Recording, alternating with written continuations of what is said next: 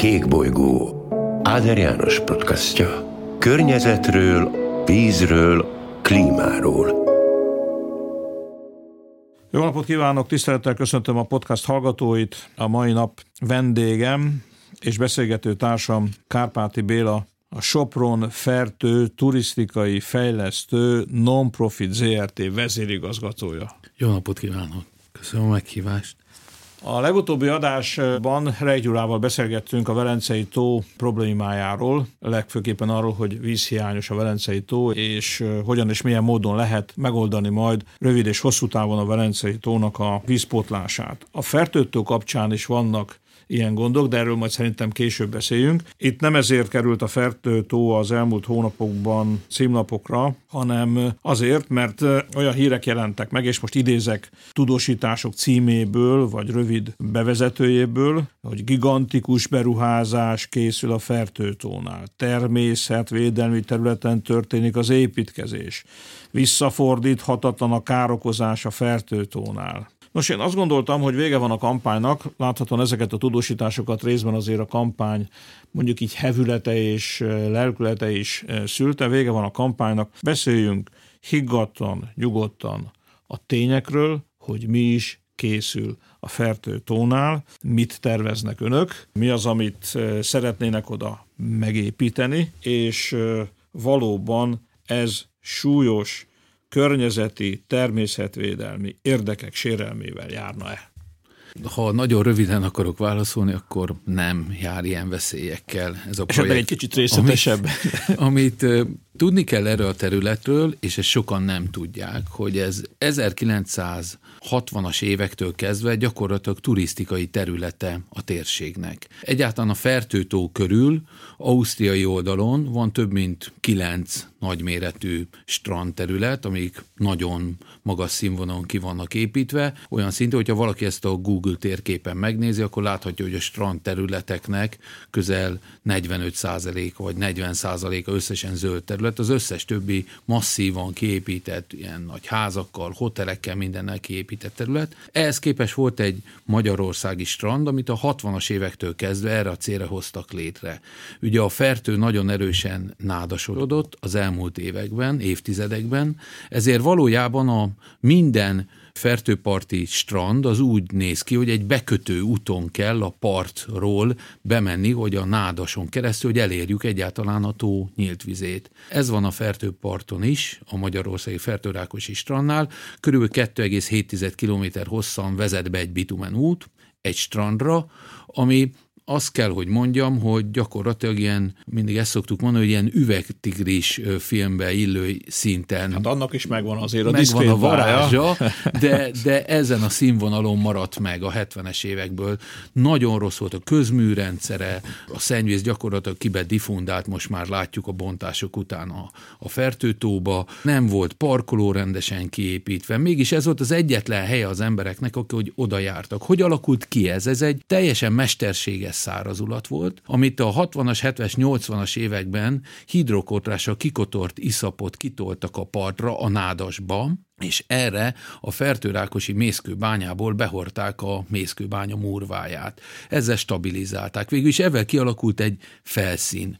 Na most ennek a felszínnek, ami egyébként zátonyként funkcionál, gyakorlatilag az élő nádast elvágta ezen a közel másfél kilométer hosszú területen az élő nádast elvágta az élő víztől, tehát egy zátonyként is volt, így ez igazából természetvédelmi problémát okozott, illetve hát ezen a zátony területen, ez egy feltöltött mesterséges terület, hát itt azért elég jelentős illegális hulladéklerakás történt a elmúlt évtizedekben, főleg a rendszerváltás előtti időkben. A beruházás ilyen értelemben egyébként egy barna mezős beruházás, mert oltári mennyiségű szennyezést, gumi gumit, mindenféle teherautószám hordtuk ki onnan az illegális szemetet. Tehát akkor nem arról van szó, miként ez némelyik híradásból kiderült, hogy egy ősfás, fantasztikus természeti értékekkel bíró területet akarnak elhódítani és beépíteni, hanem egyrészt korábban már beépített, csak azóta leromlott, leamortizálódott területről, másrészt pedig, hát ahogy ön mondta, mindenféle hulladék lerakására szolgáló területnek a rekultivációjáról, beépítéséről lenne szó. Ha pontosak vagyunk, van egy közel 60 hektáros terület, amin gyakorlatilag használva az elmúlt évtizedekben csak egy közel 10 hektáros strand terület volt használva, a többi az gyakorlatilag felverődött. Ugye mivel feltöltött iszap került a tónak a területére, ott megjelentek a fák, ezért lettek ott facsoportok, amik egyébként természetvédelmileg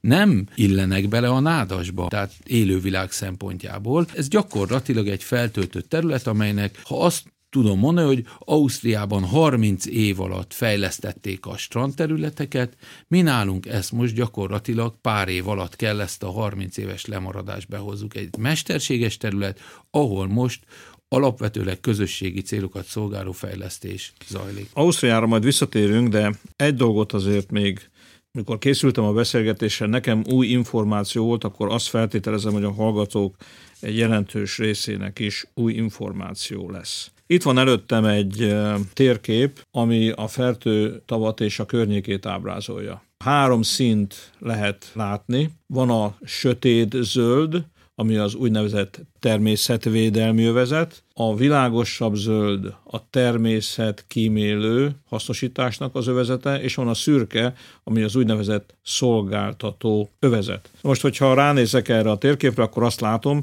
hogy az osztrák oldalon jóval kevesebb a sötét, zöld és a világos zöld, mint a magyar oldalon, domináns inkább a szürke, tehát a szolgáltató vezet, a magyar oldalon pedig döntően inkább sötét zöld és világos zöld szint látok. Viszont az önök beruházása, ez a bizonyos fertőrákosi üdülőtelep, ez a szürke színnel jelölt szolgáltató övezet területére esne. Igen, erről Alapvetően a következőt kell tudni. A 90-es évek elején, amikor létrehozták a Fertőanság Nemzeti Parkot, ugye ez az országban akkor az egyetlen a nemzeti park volt, aminek osztrák oldalon a Nazidlerzi Zévinkel National Park, tehát a testvér nemzeti parkja is létrejött, ugye mivel a határokkal azért a tavat magát nem lehet szétválasztani természetvédelmi szempontból. Már akkor az IUCN, Világ Természetvédelmi Unió előírásai szerint hozták létre a nemzeti parkot. A nemzeti parknak hármas zonációja van. Van a belső, amit ön is említett, ez a természeti terület, ez a mag terület, ez gyakorlatilag a no zóna,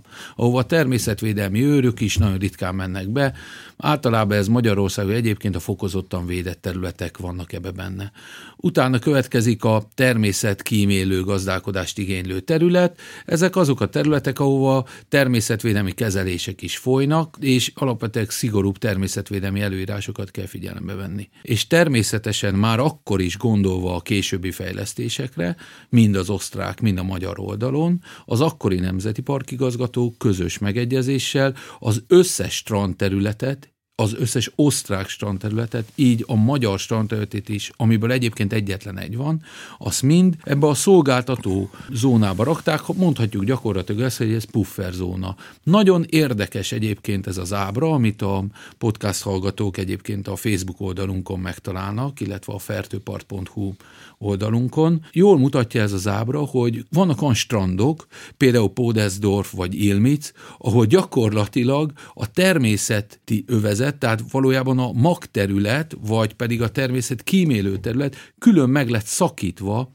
és égként beékelődik a szolgáltató zóna ezekbe a területekbe. Míg Magyarországon egyébként ez fel sem merül. Tehát a fertőrákos és környéke az természetesen ebbe a szolgáltató szektorban van benne, és ez azért nagyon fontos, mert például természetvédelmi szempontból ugye a rámszári vizes élőhelyek kérdése az nagyon fontos a fertőn. De azt tudnunk kell, hogy nem véletlenül támogatja a projektet egyébként a Magyar Rámszári Bizottság, hiszen a fertő lévő rámszári értékek, rámszári bizottság szempontjából fontosabb madárfajok, meg értékek, azok azért egyrészt a természeti területen, tehát a magterületen, illetve a Mexikó pusztai sardót, újlaki térségnek a vizes élőhely területein vannak, és hát nem egy mindig is turisztikai célokat szolgált területen.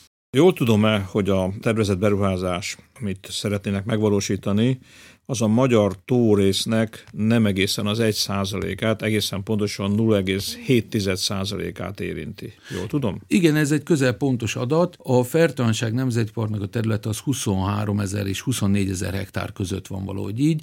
Na most a beruházási terület az a 60 hektár körül van, tehát attól függ ugye, hogy itt milyen határszámokat veszünk, de mindenképpen az 1% alatt van. Egyébként természetvédelmi szempontból még ettől eltekintve érdekes, hogy a világörökség szempontjából az UNESCO területnek meg összesen a 0,2%-áról beszélünk. Tehát ezért voltak nagyon álságosak azok a sajtóban megjelent szélsőséges álláspontok, hogy akkor most tönkre megyett a beruházást a fertő, meg a élővilág tönkre. Egy alapvetőleg mindig is turisztikai célokat szolgált területről beszélünk, ahol alapvetőleg természetvédelmi értékek egyébként vannak, de nem ott vannak a legjelentősebbek a térségben, és hát a egész természetvédelmi, meg világörökségi területhez képest gyakorlatilag hiba határon belüli területmennyiségről beszélünk, tehát 0,2 kötője 0,7 százalékról. És ugye az egy fontos mondat volt, ezt csak szeretném megismételni, hogy a Ramszári Egyezménynek, ami a vizes élőhelyek védelmét szolgálja, és amit Magyarország is természetesen aláírt és betart, a Ramszári Egyezménynek ez a beruházás megfelel. Tudnék idézni egyébként hosszasan az ezzel kapcsolatos elemzésből, ahol a bizottság a Ramszári Egyezmény végrehajtását felügyelő bizottság leírja, hogy miért nincs problémája ezzel a tervezett projekttel. Nagyon büszke vagyok arra, hogy ez nem csak, hogy így van, amit ön mond, hanem ezt annyira alá is tudjuk támasztani, hogy talán ez az egyetlen olyan projekt, ilyen nagyméretű projekt Magyarországon, amelyet az első kapavágástól az üzemeltetési év első évnek a végéig teljes körű biomonitoring kísér teljes körű, mind vízbiológiai, mind élővilágvédelmi, mind zaj, fény, hulladék, minden ilyen értelemben. És már most látjuk azt, hogy a projekt hatására új élőhelyek alakultak ki, tehát például ugye itt egy monoton nádas volt, ami találkozott egyszer csak az élővízzel.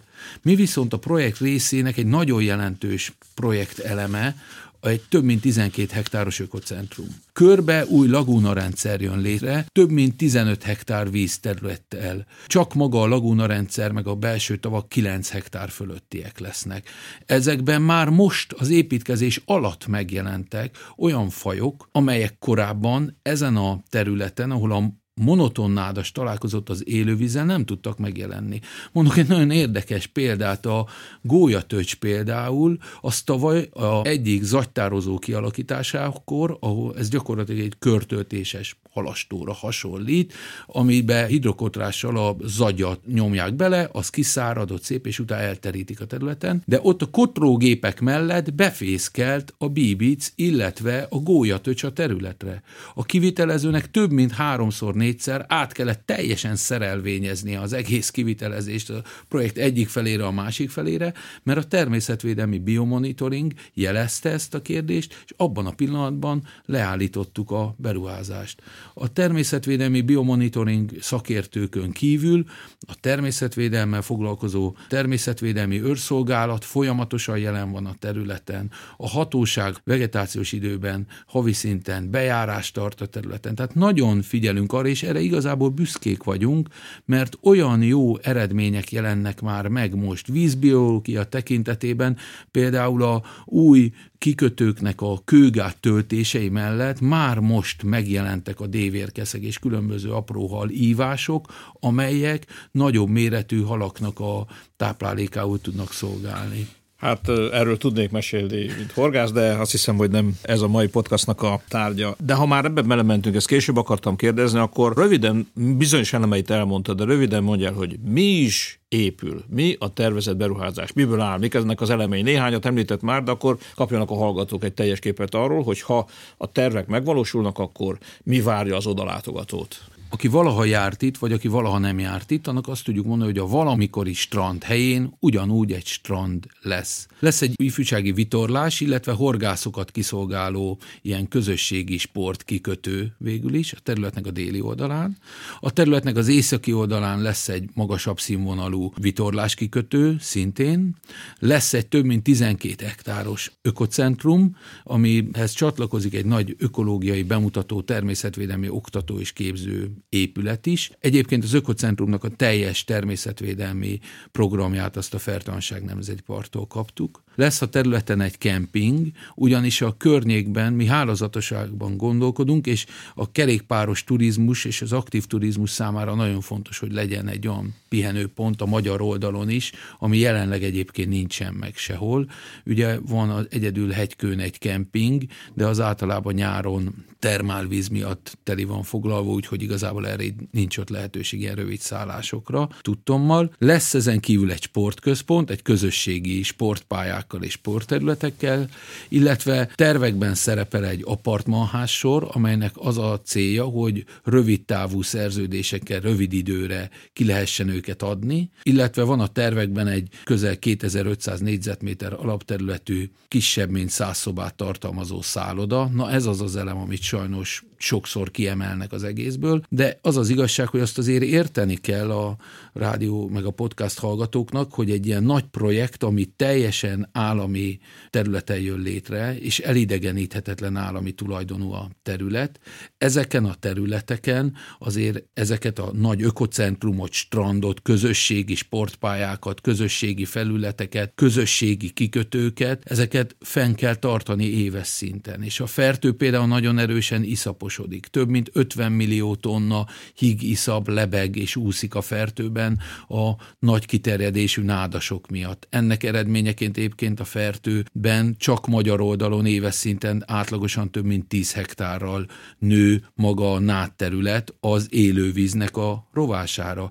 Tehát itt például a kotrást azt minden strandon visszatérően meg kell oldani. Ausztriában ezt meg is oldják. Magyarországon erre eddig nem volt lehetőség, tehát a projekt részeként például kettő nagy zagytározót is kellett létesíteni. Ezekhez a munkákhoz, ezekhez viszont egy ilyen államilag üzemeltetett turisztikai területnek bevételre van szüksége. Nem tudom, hogy a honlapjukon szerepel-e, én amikor készültem a beszélgetésre, láttam egy ilyen ábrát, ábra sort egészen pontosan, amelyik a 19. század közepétől mutatja a nádas területet, hogy hogyan veszi birtokba, az utolsó előtti mondatáról jutott az eszembe, hogy hogyan veszi birtokba a nád. Különösen egyébként a magyar oldalon, hogyan veszi birtokba a tavat, és hogyan szűkíti be egyébként a vízfelületet, és hogyan terjeszkedik a nád. Nagyon-nagyon tanulságos, hogy ilyen 15-20-25 éves terminusokra bontva mutatja fekete-fehérben a nádnak a terjeszkedését, zárójel bezárva az előbb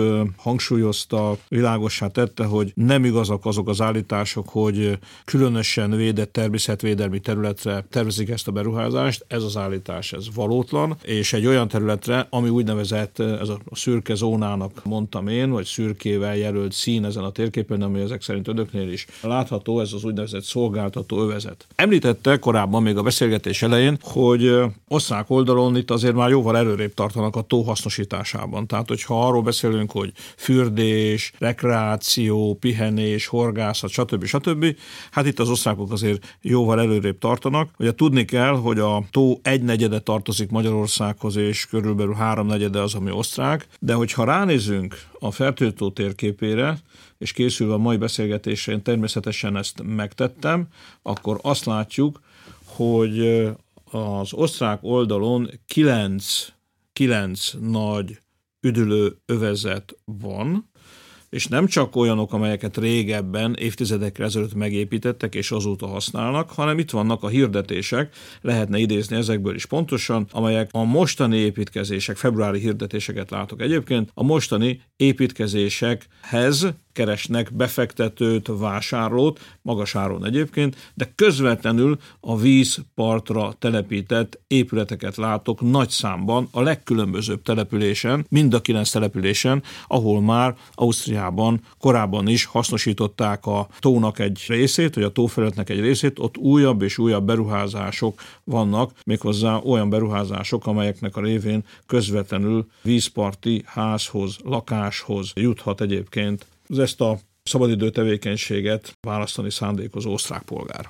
Ugye én ott élek a térségben, ott is nőttem föl, és mi járunk át Ausztriába sokat, ott élünk. Ennek a projektnek az egyik legnagyobb eredménye az az kell legyen, hogy nem csak a Sopronba érkező turisták, hanem a Sopron és a Sopron környéki embereknek végre legyen egy méltó kikapcsolódási helye hogy így mondjam, a fertőparton, hiszen jelenleg Sopronban nem azért, mert a beruházás miatt le van zárva most ugye az egész terület, mert ugye munkaterületé van nyilvánítva, ennek jogszabályi ügyei vannak, hanem korábban is már 2017, 16, 15-ben, meg még korábban a soproni emberek alapvetőleg egyébként átjártak Ausztriába a kinti strandokra mert azok a strandok teljes mértékig ki vannak építve. Tehát a Fertőrákoson például valaki fölmegy, a Barlangszínház felett lévő dombra, és onnan lenéz a fertőre, onnan pontosan lehet ezeket látni. Hát Mörbisben, Megyesen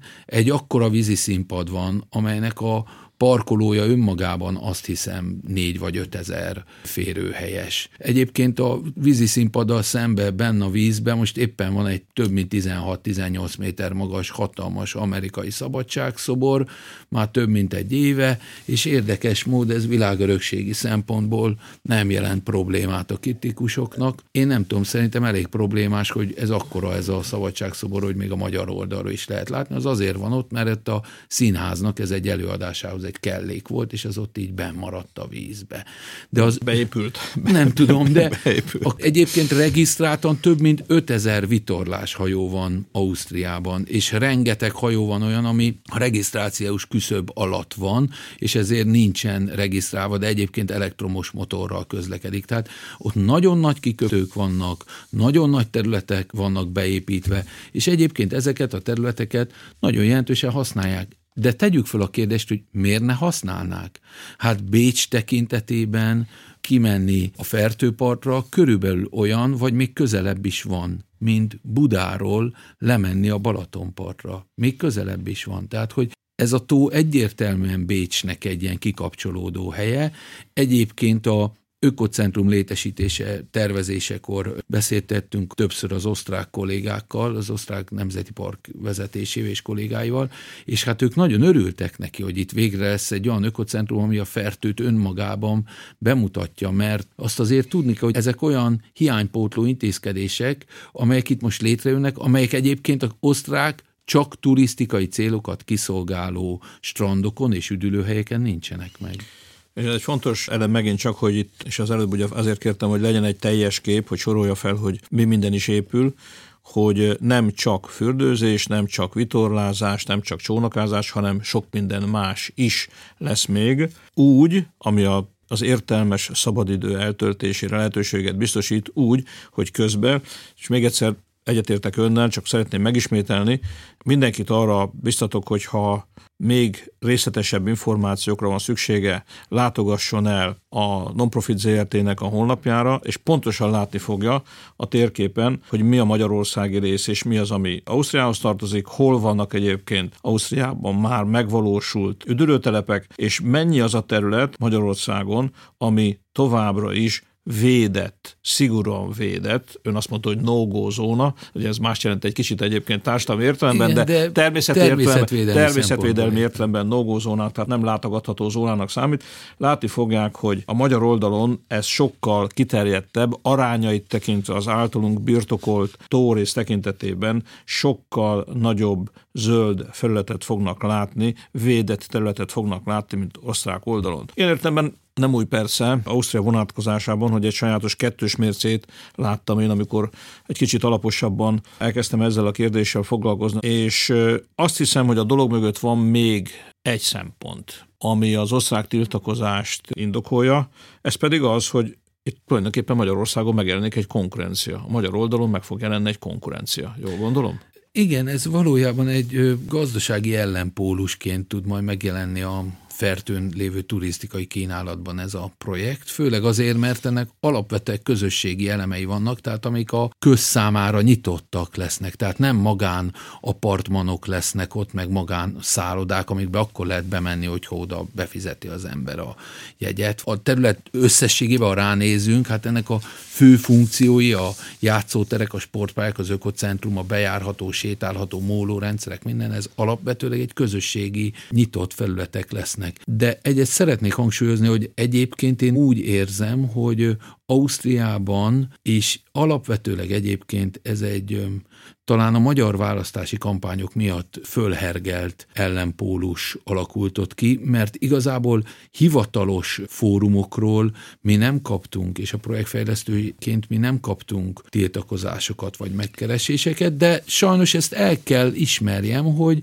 ellenvéleményt se kaptunk. Tehát ez egy nehéz, de alapvetőleg gazdasági ellenpólusként meg fog jelenni ez a projekt biztosan a területen. Van még két kérdés, amit röviden érdemes érintenünk. Az egyik, utaltam erre a beszélgetés elején, amikor azt mondtam, hogy az előző podcastban a Velencei tó vízpótlásáról beszéltünk, és én úgy tudom, hogy a Fertő tó esetében is ez egy komoly probléma. Tehát az asszály a Fertő tónál is érezheti a hatását, ott is jelentősen csökkent a vízszint, és ott is fölmerültek különböző megoldási javaslatok a vízpótlásra valóban ilyen drámai a helyzet, valóban súlyos következményei vannak ott is az asszálynak, ugyanúgy, mint a Velencei tónál. Igen, a fertőben a vízszint csökkenés, ez egy komoly probléma. Ugyan még nem értük el azt a történelmi mélypontot, ami 2003-ban volt, tehát még magasabb most a vízszint, mint 2003-ban volt, de viszont tudni kell, hogy itt a vízszint önmagában nem tud reális mutató lenni, hiszen van a vízszint, ami ugye tengerszint feletti magassággal be tudunk lőni, de igazából a fenék is folyamatosan jön felfele, azáltal, hogy a Magyaródon több mint 6500 hektár nádas van, Ausztriában szintén nagy kiterjedésű nádas van, bár nem ekkora, de a nád rohad bele a fertőbe, huminsavak bomlása eredményeként alapvetőleg egyébként ilyen higiszap formájában kering a vízben, és az áramlás egyébként olyan, ahogy erről korábban ön ezt említette, hogy északi és a déli szél egyébként a mérvadó, tehát ennek eredménye egyébként az, hogy a magyar oldal jobban nő ott a nádas területe, mert ott több üledék rakódik le. Na most azt kell tudjuk, üledék rakódik le alulra, így valójában a, ha azt mondom, hogy a nettó vízoszlop magasság, az azért rohamosabban csökken, mint maga a vízszínnek a csökkenése. Ugye ez egy nagyon komoly természetvédelmi kérdés, a vízpótlásnak a kérdése, mert ugye azért azt tudnunk kell, hogy ez egy cikes szeptó, amiben a vízkémia miatt a beavatkozást nagyon finoman kell kezelni, viszont vannak olyan természetvédelmi vélemények, hogyha víz nincs, hal nincs, madár nincs, hogy ez, ez szintén a mérlegnek, hogyha úgy tetszik, a másik serpenyőjébe van. És hát a vízpótlás az föl-föl merül. Egyébként ez már azt hiszem az Osztrák-Magyar Vízügyi Bizottság ülésein már körülbelül 6-szor, 7-szer, 8-szor feljött ez a kérdés. Most nagyon aktívan feljött ez a kérdés. Ez az Osztrák-Magyar Vízügyi Bizottság, ez egy nemzetközi bizottság, ami 1956-ban hoztak létre, és ha jól tudom, 65-től kezdve foglalkozik a vízszintjének a kalibrálásának kérdésével, és ott is vizsgálják ezt a kérdést, hogy akár a Duna felől, akár a Rába felől valahogy hogyan lehet vizet hozni. Egyébként magyar oldalon a Rába, Kisrába, Ikva, Hanság főcsatorna irányba egyébként ez még megoldható lenne, de hát amint látjuk a Rábában sincsen elég víz. Hát bizony, hogy hogyha valaki járt ez egy összetett akkor azt látja, hogy helyenként bokáig vagy térdig víz van. Olyan helyeken, ahol egyébként korábban ellepte az embert. A víz. Igen, és még az hozzátartozik a témához, ahhoz, hogy ennyit hadd említsek meg, mert a kérdés még komplettebb, ugye, mert ugye a fertőbe korábban bejött a vulkapatak, meg a rákpatak, de hát a rákpatak a környező urbán települések fejlődése miatt ugye ott a szennyvízkezelés adott esetben például másképp oldódott meg, a csatornavíz elvezetés másképp oldódott meg, tehát ezeknek a tápláló patakoknak a vízhozama is egyébként kisebb. Hogy mondjuk egy teljesen szélsőséges példát, a 80-as években a kőhidai fegyintézetnek a komplet szennyvize egyébként nagy részt a rákpatakon keresztül jött a fertőbe. Én nem mondom, hogy ez pozitív volt, vagy jó volt, de... Hát, de hogyha tisztítanák, akkor lehet, hogy ezen érdemes de, lenne elgondolkodni. Igen, nem véletlenül egyébként akkor a vízügy rávezette a bizonyos, ezt úgy hívják, hogy sankoló területeket hoztak létre, és a rákpataknak a bal partján, a fertőnek a medlében nagyon nagy nádas területre egyébként rávezették a rákpatakot, külön azért, hogy tisztítsa. De ez egy, a fertő tekintetében ez a vízpótlás kérdés, én úgy gondolom, hogy ez egy komoly szakmai kérdés lesz a közeljövőben. Igen, de hát, ha jól értem, akkor miután nálunk azért nagyobb mennyiségű iszap rakódik le, a kotrást sem tudjuk nélkülözni a jövőben. Különben egyébként a magyar rész szinte teljes egészében nádborítású lesz egy idő után. Nem, ezt fenn kell tartani, és be kell tartani azokat a szakmai előírásokat a kortásra, amit mi be is tartunk. Ennek eredményeként egyébként a hírekbe a projektet, amikor színni akarták páran, jöttek ilyen vélemények, hogy tönkre megy a kotrástól az élővilág. De erre azt tudom mondani, hogy ezek az emberek nem ismerik a fertőtavat, mert Ausztriában már nagyon régóta kotornak, zagytározókat hoznak létre, oda kimegy a zagy, az üllepedik, onnan az kiviszik mezőgazdasági területekre ide-oda. A fertő beruházás részeként mi is csináltattunk kettő nagy zagytározót, amit egyébként úgy alakítunk ki, hogy abban az esetben, hogyha tocsogó vizet tudunk benne tartani, akkor madaraknak külön élőhely fog benne kialakulni. És télen a hidrokotráskor, vagy vegetációs időn kívül a hidrokotráskor, ott ö, egyébként meg lehet benne tartani az agyat. És nincsen halelhullás, nincsenek ilyen problémák, hiszen hogyha egy kotrás nagy hal elhullást idézne elő, abban a pillanatban hatalmas sirálycsapatok jelennének ott meg, de is nincsenek ilyenek a területen. Ha viszont nem kotrunk, akkor beindul az úgynevezett eutrofizáció, a vízminőség romlik, és akkor viszont lesz majd halpusztulás, és akkor majd a fürdővíznek a minősége is romlani fog, tehát fürdésre is kevésbé lesz használható ez a víz, és egyéb kedvezőtlen biológiai folyamatokat is elindíthat a vízminőségnek a romlása. Még egyetlen kérdés van. Ha minden az önök elképzelései szerint alakul, mikorra valósul meg ez a beruházás? Mikorra vehetik birtokba azok, akik szeretnének ott fürödni, kirándulni, ezen a tanúsvényen végigmenni? Ez azért egy nehéz kérdés számomra, mert ugye ez egy közel 60 hektáros beruházás, ahogy mondtam, ennek több fő eleme van, és mi nekünk az a célunk, hogy ezeket a egyes elemeket minél előbb át tudjuk adni a nagy közönség számára. De mivel az egész elem egy darab ködögzsinórral, a bekötő úttal van összekötve például közmű szempontjából a országos közműhálózattal, ezért lehetséges, hogy előáll egy olyan helyzet, hogy mondjuk az ökocentrum készen van, de mondjuk elnézést kérek, mondjuk valamilyen hatósági engedélyeztetési ok miatt nem tudjuk egyszerűen mondjuk a használatba vételi engedélyt megkapni.